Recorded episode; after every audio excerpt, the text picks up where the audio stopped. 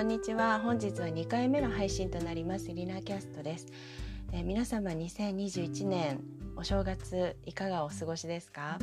私はねドイツにいるんですけれどもお正月っていうのがないのでだいたいあの2日から通常運転になります、まあ、ただ今はねロックダウンなので私も自宅で過ごす年年始になっています。結構ゆったりあの過ごしています。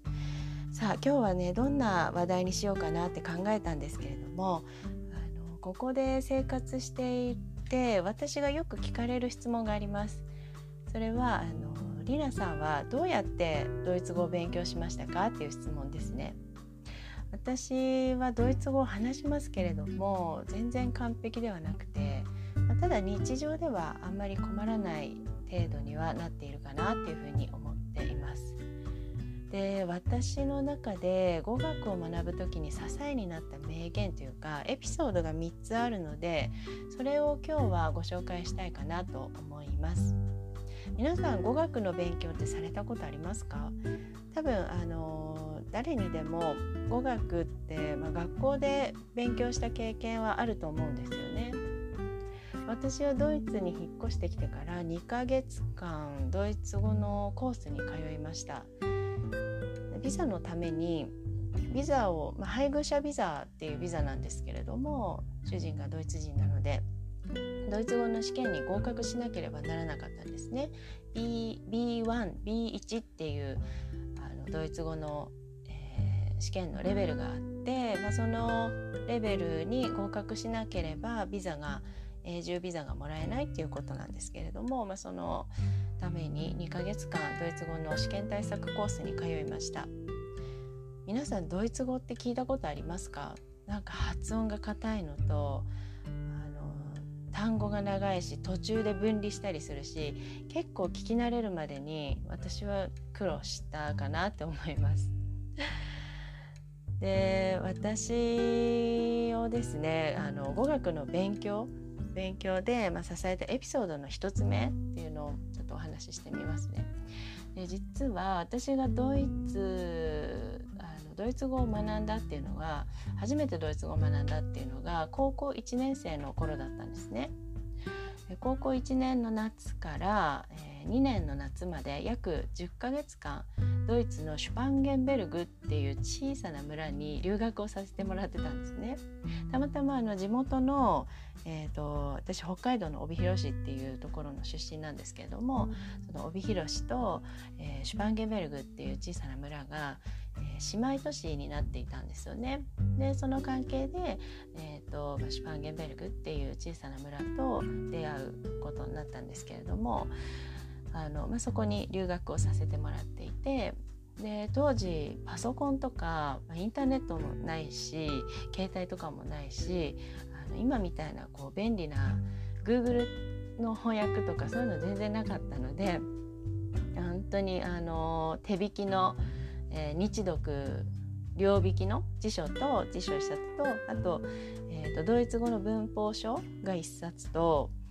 よくこう大学生が使っているようなドイツ語の問題集1冊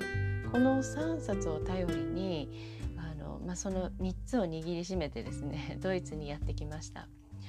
で語学スクールとかじゃなくていきなり現地の高校に混ぜてもらったんですけどもうポカーンっていう感じで当たり前なんですけど全く何を言ってるかわからないんですよね。なんとかついていけたのは英語の授業と、えー、美術の授業とちょっと数学も、えーと、日本の方が進んでたので数学の授業はまあ大体ついていけたかな。それ以外はもう全部ポカーンでしたね。もうフランス語の授業も分かんないしもちろん。えーと、あとなんだろうラテン語もわからないし社会学もわからない宗教もわからない。とんどですね。分かんなかった。体育の授業はちょっとできたかなっていうぐらいで。で、まあ、ドイツ人の高校1年生って大体みんな英語が話せるんですよね。うん、日本みたいなまあ勉強方法じゃないっていうのと、あ、と1年、えー、と小学校1年生からちょっとこうお歌の授業があったりとか小学校の頃から英語に触れるっていうことがあるし、まあ、あの学校の授業も全部英語で英語を学ぶっていうようなスタイルになっているので、まあ、ほとんどみんな話せるんですよね。なのでまあ最初はみんな気を使ってくれて先生が言ってるドイツ語を英語で通訳してくれたり、あ、あのいろいろ学校の事情とかこうこれはこうやるんだよとかいろいろ英語で説明してくれたりしていました。おかげで少しずつドイツ語の単語が聞こえるようになってきてあの通訳してくれるのであこのドイツ語はこういう意味なんだとかそういうあのみんなが話しているドイツ語の端々を拾って拾っては辞書で引いてっていう繰り返しをやったり、まあ、みんなが通訳してくれたりっていう、まあ、そのおかげで、まあ、ちょっとずつドイツ語の単語が聞こえるようになってきました。で留学生活も3ヶ月ぐらい過ぎた頃なんですけども、まあ、それでもやっぱり私は全然喋れるレベルにはなっていなくてもうずっとね英語に頼って話していましたである日突然あの学校の、まあ、クラスの中で隣に座ってた男の子が私に聞いたんですよね。君ここに何しに来たの？って急に聞いてきて私はもちろんドイツ語を勉強しに来たんだよって英語で答えてましたそしたらその男の子が急にバッと立ち上がってクラスのど真ん中に行って「はいみんな聞いて」って急に言い出したんですよね。はいみんな聞こえてる？今日からリナは英語禁止だからよろしくって言ったんですよ。周りもみんな「はあ?」みたいな感じだった でもまあでその次の瞬間には「OK」みたいな軽い感じでもう私びっくりしちゃって勘弁してと思いましたよね。もう次の瞬間から私が英語で話しかけても誰も一切受け付けてくれなくなっちゃって本当に困っちゃって。でまあその男の子が席に戻ってきて付け加えて「いいかい今日から全てドイツ語で話すことそして頭の中で考える時も全てドイツ語で考えること約束だよ」って言ってきたんですよね。もう本気でその男の子が嫌いになりましたね。もうその日家に帰ってもう夜泣いて一人で本当泣いちゃってもう意地悪っていう思う反面なんかこう自分が見て見ぬふりしていた部分に気づかされちゃったような悔しい気持ちっていうか、まあ、そうだよなって自分の口からドイツ語を発しない限り私は一生喋れるようにならないんだよなっていうことに気づいてたような気づいてな気づかないふりしてたようなみたいな感じのことをズバッと言われたので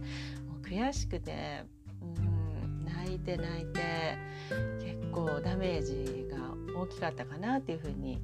うん、振り返って思いますね。まあその日本人の勉強スタイルっていうのが結構こうインプット型っていうか、うんまあ、板書を写して覚えたりとかっていうスタイルなので、まあ、それに慣れているっていうのもあるんですけどその3ヶ月間もずっとインプットばかりインプットはかなりの量やってきました。なのでこう周りが言ってることが少しずつこう分かり始めていたんですよね。まあ、ただアウトプットを一切やってなかったんですよね。うん。っていうのがまず一つの、まあ、大きなエピソードですかね。うん。でもう一つ、えーと、2つ目ですね。エピソードに、えーとその夜ね泣きながら思い出したことがあってあの高校の担任の先生に言われた言葉なんですけれどもあの、まあ、その先生は英語の先生なんですけれども日本の学あの高校で日本の高校で英語の教師をやりながらアメリカの大学を通信で卒業してで今定年退職されてるんですけども今でも通訳として世界一周してで、まあ、通訳して歩いて回ってる。で日本国内でもまあ英語の通訳をしてあの活躍されてるんですけども本当に尊敬していてその先生の話も今度したいなと思うんですけれども本当にいい先生なんですね。で、まあ、その高校の担任の先生に私がドイツに留学する出発する前に言われた言葉がありましてでそれがこうなんですよ。言語は英語もそうなんだけれども言語っていうものは3ヶ月間で勝負決まるから3ヶ月本気で勉強して話せるようにならなかったらあなたは向いてないから諦めて帰ってきなさいって言ったんですね私に。それを思い出しちゃってで当時の当時高校1年生だったので、まあ、当時の3ヶ月ってまだまだ先っていうふうに思っちゃっていて結構時間あるじゃん余裕って思っちゃったんですよね。でまあその時点でも私3ヶ月経ってるのに話せてないってっていうことに気づいちゃってわあこの3ヶ月私できること全てやったんだろうかって泣きながら考えちゃってもうこのままじゃ本当にダメだな帰国だなって思っちゃったんですよね。うん、なのでまあねこう日本の勉強スタイルの悪い癖っていうかこうできるようになったら話そうとかもうちょっと単語覚えてから話そうとかそんな風にこう周りのね、英語力に頼って私はこう自分から理解してもらいに行くっていう努力を怠ってたなっていうふうにちょっと気づいちゃったんですよね。うんまあ、なのでちょっとこうその時に思い出したっていうのが、まあ、あの引き金というか、うん、あのちょっとこれ挽回しないといけないなっていうふうに思ったんですよね。うん、皆さんはあの外国に行ってとかあの外国人が話していることなんとなく言ってることはわかるけれどもそれに回答ができないとか自分から話せないっていう経験ありますか？結構あると思うんですよね。でこれが本当に苦痛で苦痛であの旅行とかならいいんですけれどもそこでこう生活をするっていうことはやっぱりこういずれ自分から言葉を発しないといけないんですよね。あの一度きりで終わる関係じゃなくてもうそこで生活するっていうことは生活する上でずっと付き合っていかなきゃいけないわけで、まあ、関係を断つか関係を続けるかっていう選択しかないわけですよね。なので、まあ、私の場合は留学である一定の期間そこに住まなきゃいけないので関係を断ってしまったら私は生きていけないですから留学が終わるまでねホストファミリーとかクラスメートとか、まあ、学校の先生に頼って生きていかないといけないっていう状況なのでいつかはね私から自分から言葉をあの発しないといけないっていうことなんですよね。うんでまあ言葉でねこう表現ができないので周りにはちょっと子供扱いされてる感じがするし、まあ、私は何も分かってないって思われてるしうんまあ、私はねあんまりこう自分の意見を主張するタイプではもともとなかったんで、まあ、嫌だなって思うことも嫌とは言えなかったりして、まあ、本当に苦しかったですよね。うんまあ、その3ヶ月経っちゃったんだけれども、あのー、最初の1ヶ月は環境に慣れるための1ヶ月だったっていうことにして あの語学の勉強をスタートさせたのは2ヶ月目からだっていうことにしようって勝手に1ヶ月の猶予を自分に与えて そこから巻き返そうと思って1ヶ月結構必死になりました。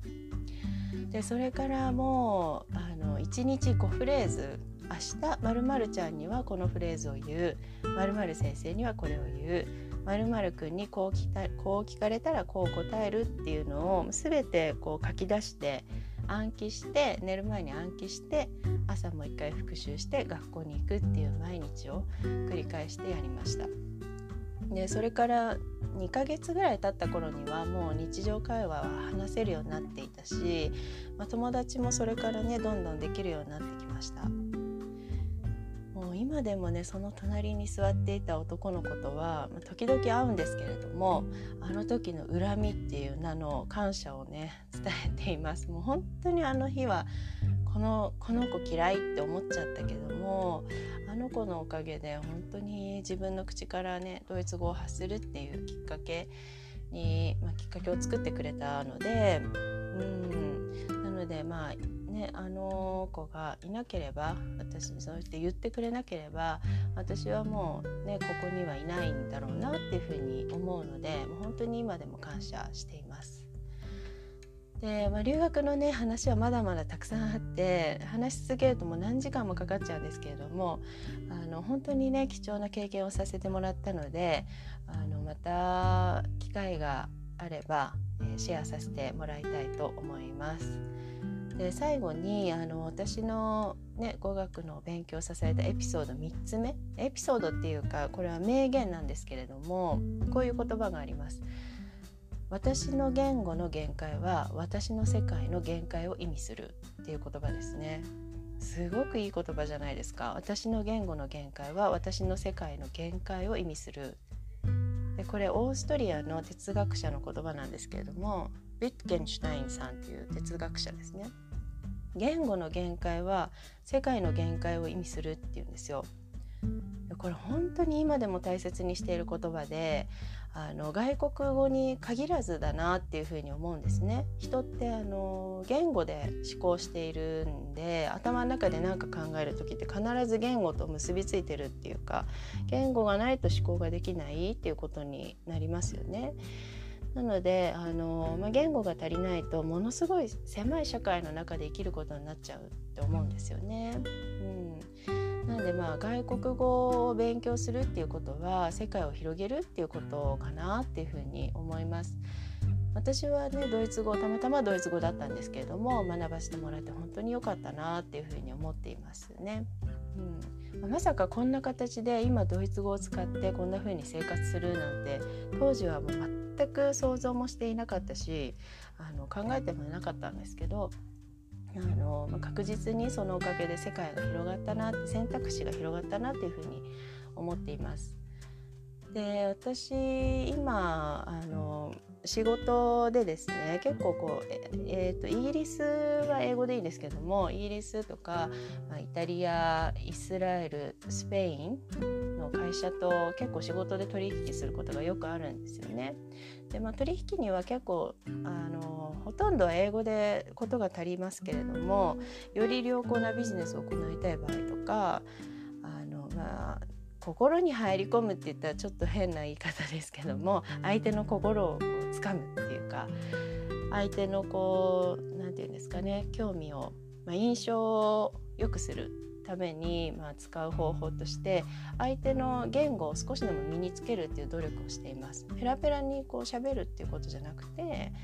まちょっと挨拶ができたりとか「素敵ですね」とか「嬉しいですありがとう」とか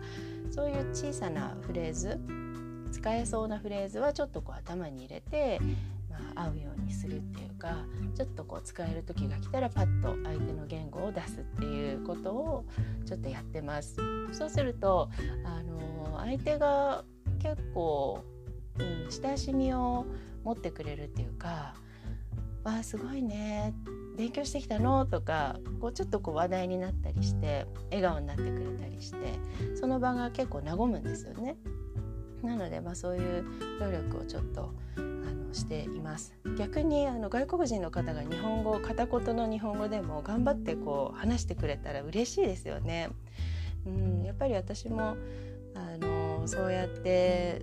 ね、日本語を話してくれると嬉しいしなんかやっぱりほっこりするというか笑顔になっちゃいますよね。うん、それと同じかなって思うので、まあ、その何て言うんですかね世界を広げるっていうのは、まあ、物理的にこうどこかに行くとかそういうこともあるけれども心と心の世界を広げるっていうか通じ合うことができるっていうかあと思考を広げるっていう意味でやっぱり世界が広がるっていうのはこれいい言葉だなっていうふうに思って今でも大事にしています。はい、この3つがですね私の語学を学ぶ上での支えになっているエピソードですねまず1つが3ヶ月本気で本気でですよ本気で勉強して喋れるようにならなければ諦めろっていう愛の無知ですねこれ。で2つ目えー、話す言葉も頭の中で考える言葉も全てドイツ語にしなさいっていうことですねもうそういう環境を自分の中で作ってしまうっていうことですね。で3つ目がその言語の限界は世界の限界を意味するっていうこの言葉ですね。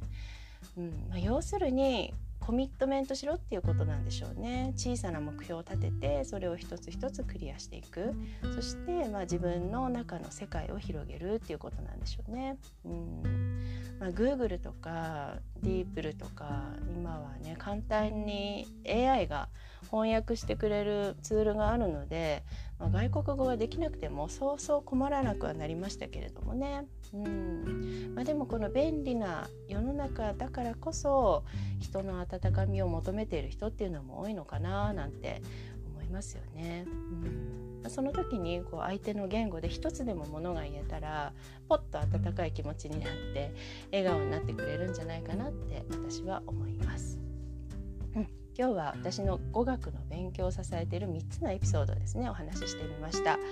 え参考になったと思った方も、まあ、そんなの知ってるよと思った方もグッドボタンを押していいねしてくださると嬉しいです。またあの皆さんはねどんな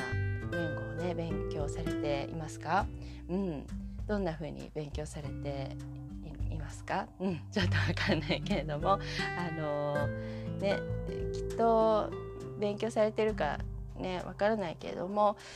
語学って、まあ、外国語じゃなくてもいいと思うんですよねどんな言語を勉強してるかっていうことよりも、まあ、本を読むとか、まあ、そういう努力されている方って結構いらっしゃると思うのでもしよかったらですねコメントでどんな